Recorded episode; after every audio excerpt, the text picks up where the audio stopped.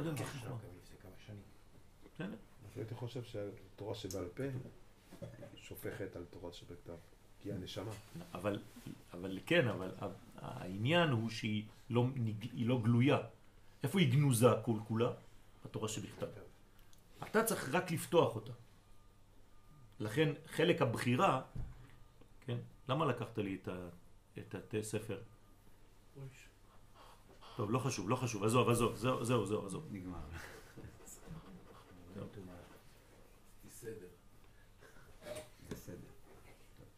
התורה שבעל פה זה חלק מהבחירה. הסגולה זה התורה שבכתב. התורה שבעל פה זה לימוד התורה שבעל פה הוא הבחירה להוציא, לגלות את מה שהיה גנוז בתורה שבכתב.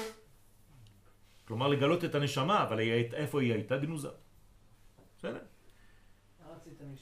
מה לצטט את הקטע הזה, שהבחירה זה בעצם לימוד התורה, האמונה ועשיית המצוות.